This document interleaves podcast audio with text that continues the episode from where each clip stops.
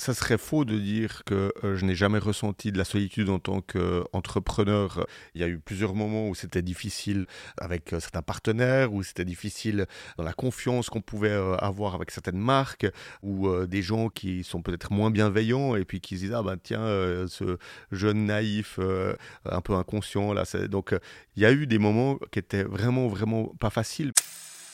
Il ou elle semble capable de déplacer des montagnes.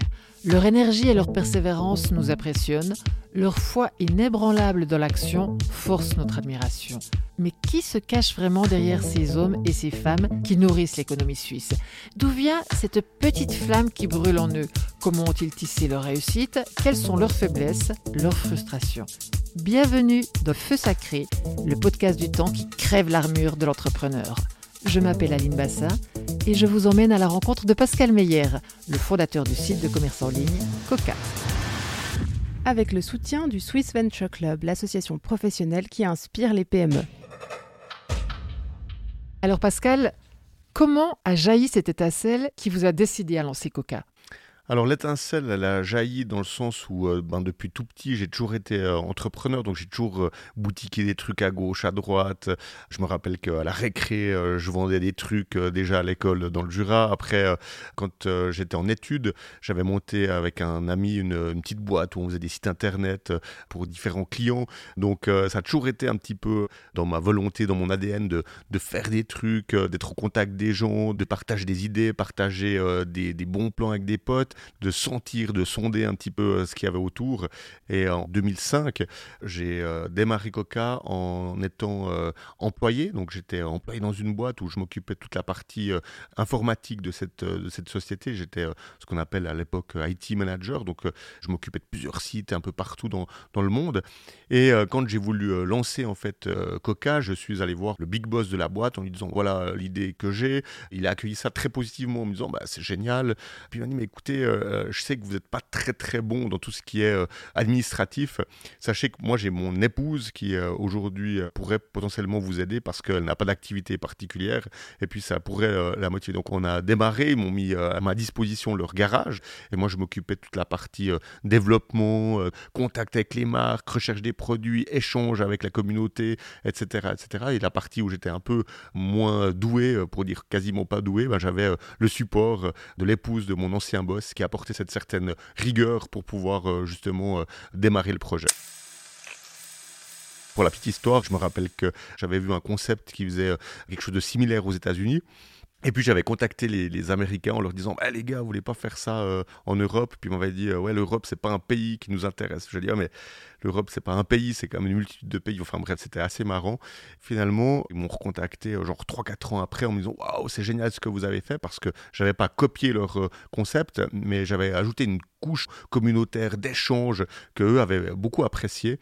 Et après, bon, on est resté en contact et, c'était sympa. On avait des partages d'expériences et, euh, et, voilà un petit peu comment ça a démarré.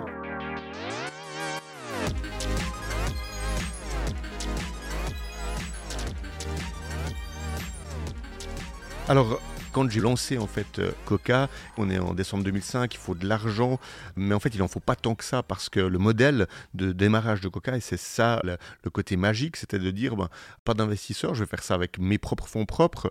Donc euh, on a monté une SARL. Lorsqu'on monte une SARL, on a besoin de 20 000 francs et euh, on peut libérer que 10 000 et puis apporter 10 000 en nature. Du coup j'avais quelques économies qui m'ont permis de, de, pouvoir apporter la majorité de ce montant et puis de pouvoir démarrer sans devoir devoir acheter plein de choses en avance sans euh, avoir, vu qu'on était dans un garage, des loyers euh, mirobolants, etc. Donc c'était vraiment démarrer une vraie aventure entrepreneuriale, mais avec zéro moyen. Je dis pas que ça a été de tout repos et tout facile. Je me rappelle que quand j'ai annoncé que j'allais monter euh, Coca, j'avais contacté aussi un de mes anciens profs de marketing qui m'a dit mais tu vas te planter, en plus de ça tu n'as pas d'argent parce que tu démarres avec le minimum, tu es contre le fait de faire du marketing traditionnel, donc c'est clair que ça va jamais fonctionner. En plus le nom, tu vas avoir des soucis.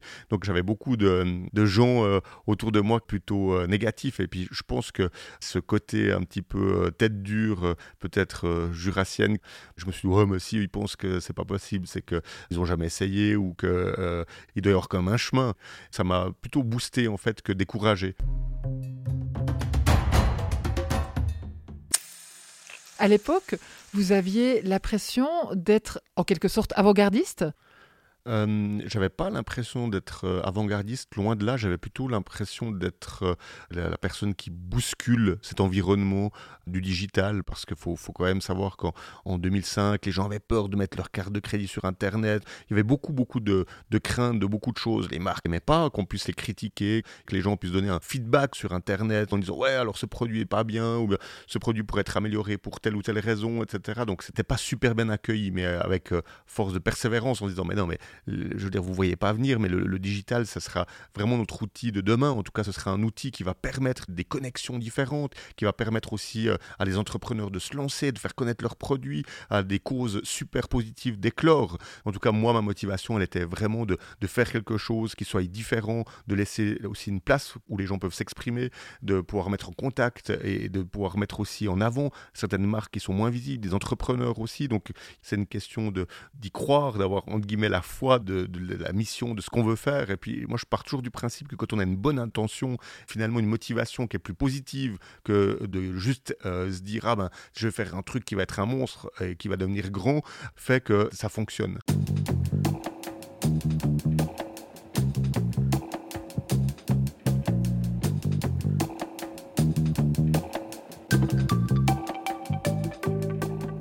Est-ce qu'il y a à la base des moments de doute ou de découragement? Il y a eu des moments qui étaient vraiment, vraiment pas faciles. Je suis passé par des moments où c'était compliqué, des moments où, j'en pleurais. Je me disais, waouh, je crois que je vais tout arrêter, je vais recommencer différemment. Et puis la quatrième année, j'ai décidé de quitter mon, ma sécurité, mon salaire qui tombait chaque mois, et de me mettre à 100% dans Coca, où là, on était euh, déjà euh, 3-4 employés. Et euh, quand je me suis mis à 100%, on a pris des vrais locaux, j'ai pu m'entourer aussi de bonnes personnes. Et puis là, en 2010, il y a eu euh, un déclic euh, qui a été intéressant. J'ai eu un nouveau partenaire qui est arrivé, ça a donné une nouvelle dynamique et d'un coup, ben, en faisant confiance, je ne veux pas dire à l'énergie qui est autour de moi, mais à mon entourage, à, ce qui se passe, ben, tout d'un coup, les étoiles se sont alignées. Il y a eu la bonne rencontre au bon moment et puis ça a permis de pouvoir avoir un, un soutien psychologiquement intéressant et qui permettait d'ouvrir des nouvelles portes et de développer des nouvelles choses.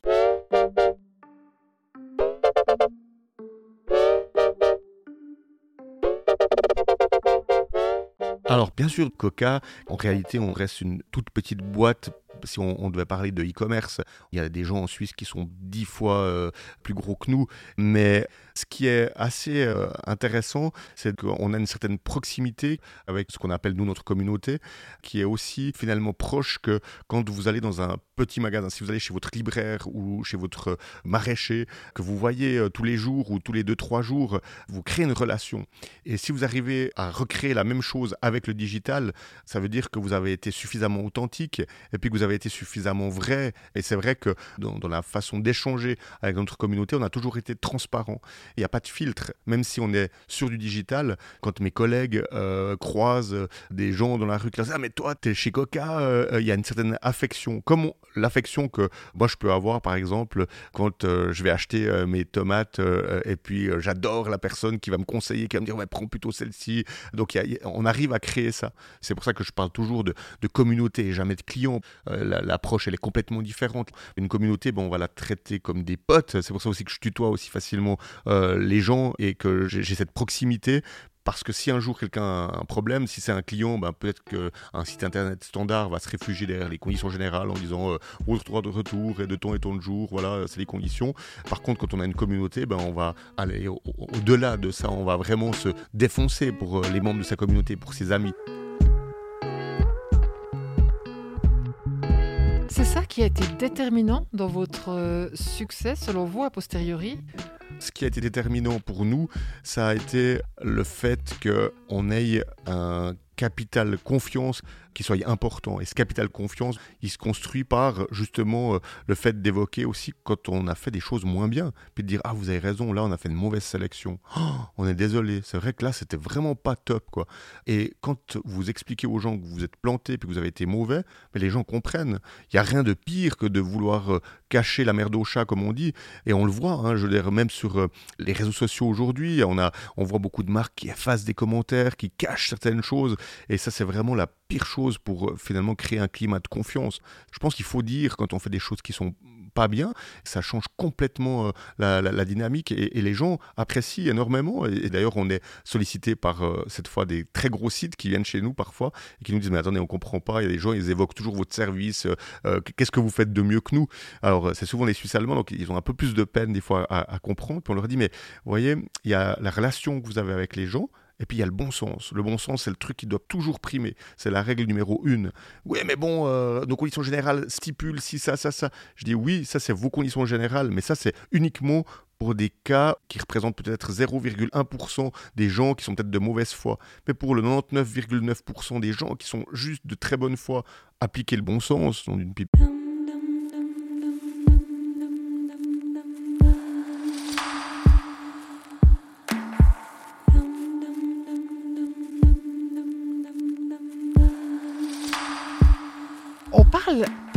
De la solitude de l'entrepreneur. C'est quelque chose, vous, que vous avez ressenti parfois sur ces 15-20 euh, dernières années ça serait faux de dire que je n'ai jamais ressenti de la solitude en tant qu'entrepreneur parce que ben on est seul à la tête de quelques emplois.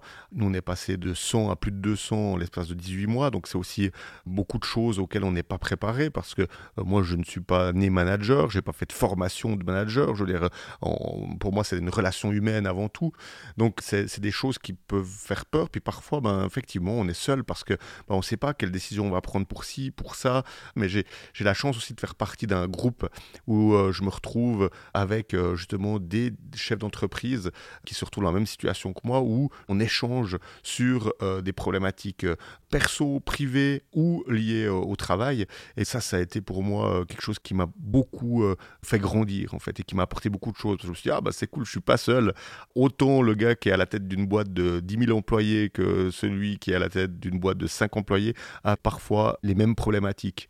Et aujourd'hui, je dois avouer que de fait d'avoir ces, rendez-vous euh, mensuels et de pouvoir avoir des, gens qui ne jugent pas, mais qui donnent des inputs et qui donnent euh, peut-être des partages d'expériences, ça m'a vraiment fait grandir.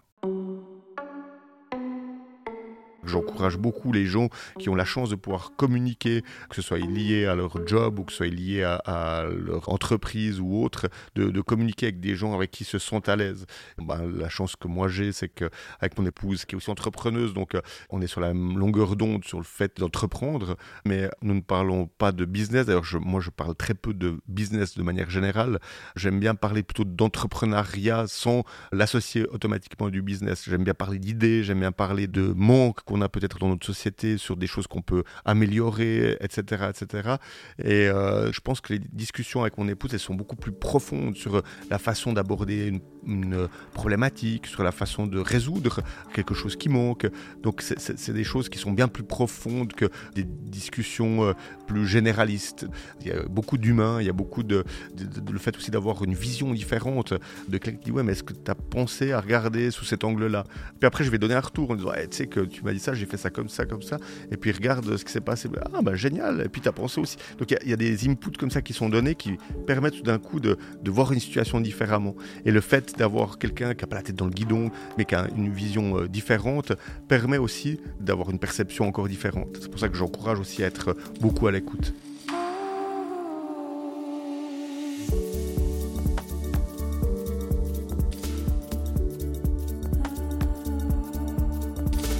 Alors j'ai eu un passage à vide fin 2020, début 2021, parce qu'on avait eu une grosse année de Covid, on a travaillé jour et nuit, il y avait beaucoup de, pression entre l'ambiance du moment, ce qu'on vivait avec euh, le, Covid, plus la masse de travail, plus les gens qu'on essayait d'aider, qui souffraient pas mal. Donc euh, tout ça, ça a été, euh, je dirais, très lourd, plus la croissance aussi de, de la société parce qu'en 2019, on était à 93 millions de chiffre d'affaires. En 2020, on était à 137 millions de chiffre d'affaires. Et puis en 2021, on était à 173 millions. Et euh, la charge de travail, euh, la charge émotionnelle, le climat dans lequel on était, a fait qu'en début, ouais, début d'année 2021, j'ai eu vraiment un énorme coup de mou au point où j'avais quasiment envie de plus rien, quoi. Le moindre truc me paraissait insurmontable j'avais plus envie de me lever le matin, ce qui, qui m'était jamais arrivé. Je veux dire, je suis plutôt quelqu'un d'optimiste, positif, euh, machin, etc. Des fois, je prenais du recul, puis je me disais, oh, c'est malade. Enfin, comment le, finalement le, cerveau dit un peu euh, stop, quoi. J'avais aussi des gens qui me disaient, ouais, fais attention, hein, là, tu bosses 20 heures sur 24, euh, t'es au taquet, etc. Faut que t'ailles voir quelqu'un, c'est hyper important. Et puis au final, j'ai réussi à, passer le truc euh, tout seul, mais aussi parce que j'ai la chance d'avoir une épouse qui est géniale. Ça permet aussi de, des fois de, dire, mais attends, essaie de, de localiser qu'est-ce qui te fait angoisser maintenant ou qu'est-ce qui te perturbe là maintenant. Et puis d'avoir un entourage qui me disait, non, non, mais cool, Cool, cool, cool, cool, Bah, tu sais quoi, reste une, deux semaines tranquille chez toi. Si vraiment on a besoin de toi, on, te contactera. Donc, le fait d'avoir aussi des collègues et des gens qui m'ont finalement préservé, ça m'a permis de pouvoir reprendre pied et puis de pouvoir, euh, de pouvoir avancer. Et puis, euh, ça, ça a été pour moi un moment qui a été euh, très stressant parce que bah, je me reconnaissais pas. Je me suis dit, waouh, mais maintenant, avec le recul, je me dis c'est génial d'avoir vécu ça, même si je souhaite ça à personne, bien sûr. Mais je me dis, ben, je peux comprendre en fait ce que certaines personnes qui peuvent avoir des burn-out ou des, des, moments de mou euh, très forts peuvent ressentir. Et ça, ouais, je pense que ça a été une super leçon, en tout cas euh, pour moi. Ça m'a permis aussi d'aborder les choses différemment. Justement, qu'est-ce que vous avez changé depuis dans votre pratique du, du management, de la gestion d'entreprise? Alors j'ai appris à plus déléguer. Alors je continue à être très proche des gens, mais en déléguant, en mettant des gens à des postes euh, différents, ça m'a permis vraiment de pouvoir continuer à garder le côté hyper euh, fun, hyper clair, euh, que j'aime beaucoup, le, côté bonne nouvelle, le côté échange avec mes collègues. Et puis ben, les choses qui sont un peu plus techniques, ben, c'est pas encore à moi de les absorber. Donc j'ai réussi à finalement être meilleur parce que tout le monde est content, mes collègues sont contents parce que ben, peuvent avoir des réponses plus rapidement, des gens qui sont qualifiés pour leur répondre plutôt que moi qui allais chercher parfois l'information. Et puis ben, moi, ça me permet de me concentrer ce, sur quoi je peux être meilleur et où je peux apporter plus. Donc voilà un petit peu le, le changement, je dirais, principal.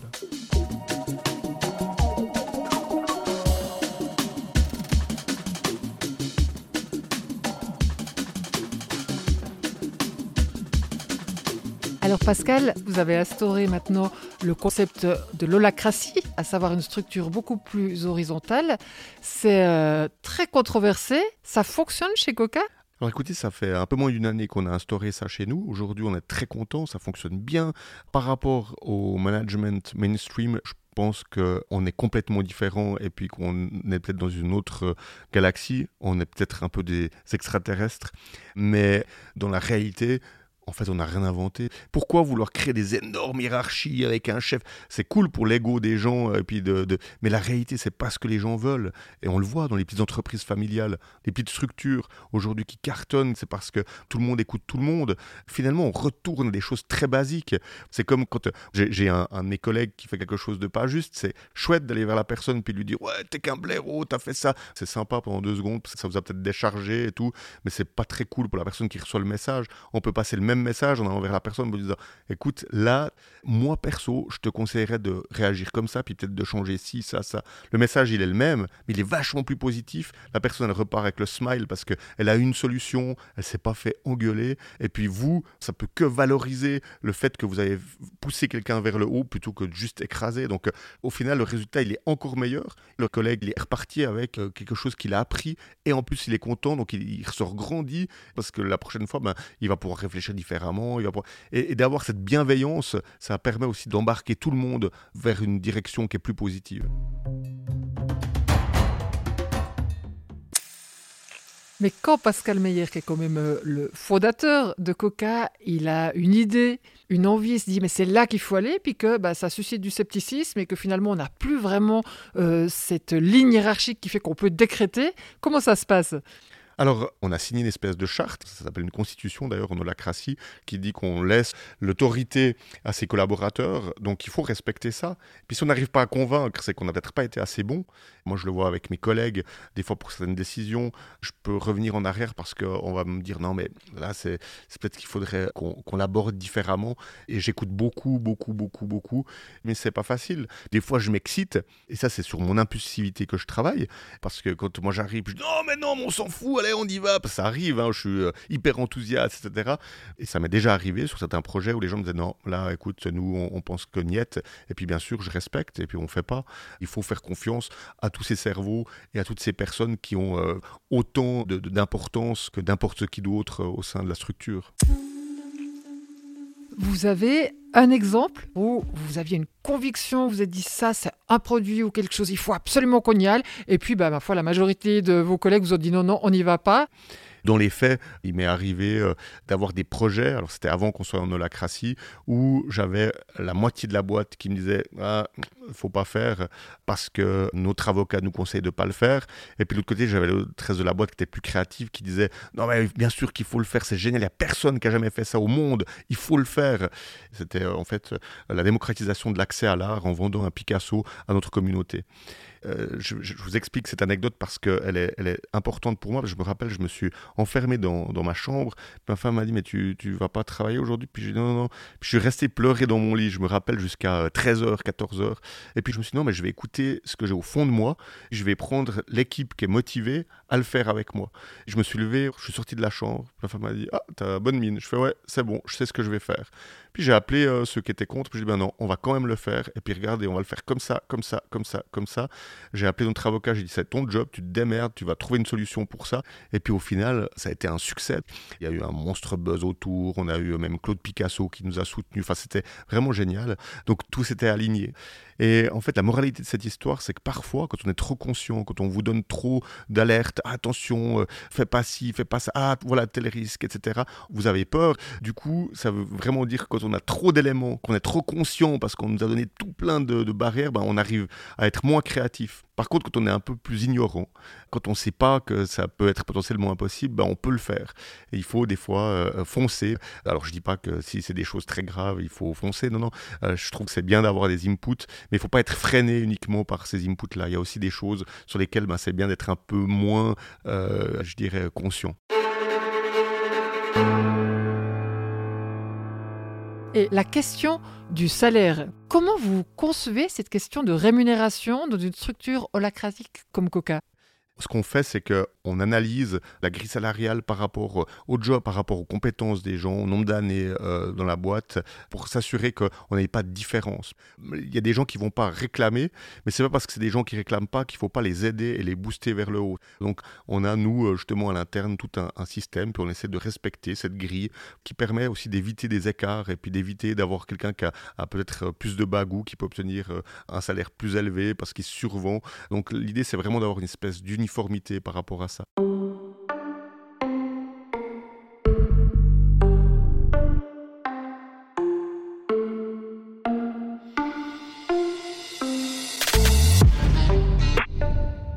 Alors pour terminer, Pascal Meyer, est-ce que vous pouvez vous imaginer un avenir sans Coca?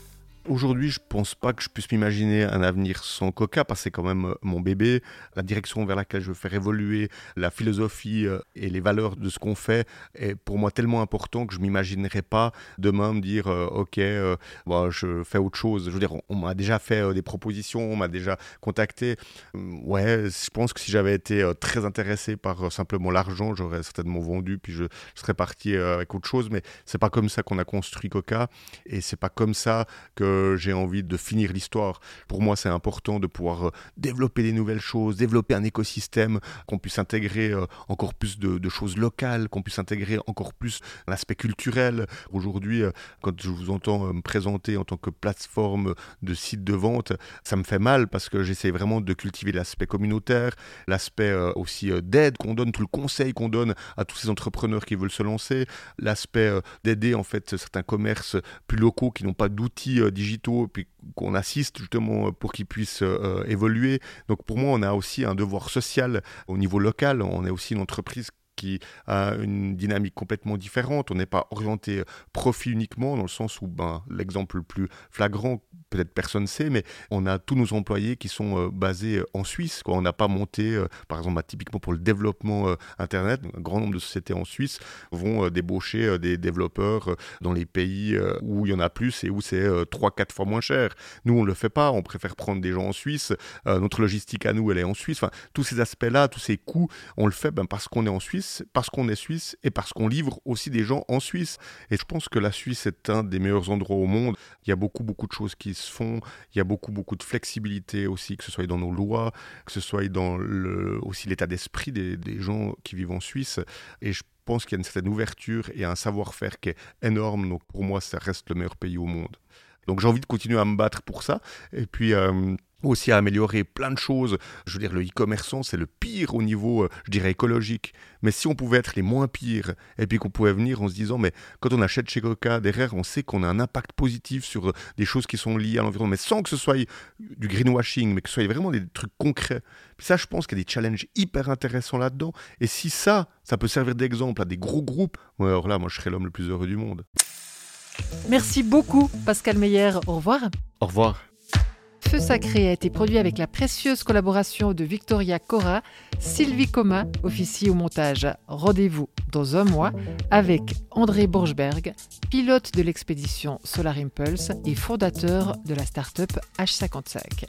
Ce podcast est réalisé avec le soutien du Swiss Venture Club qui couronne par ses huit prix la vitalité et la combativité des entreprises en Suisse. Vous aimez Feu Sacré N'hésitez pas à le liker et à le partager sans modération sur les réseaux sociaux. À bientôt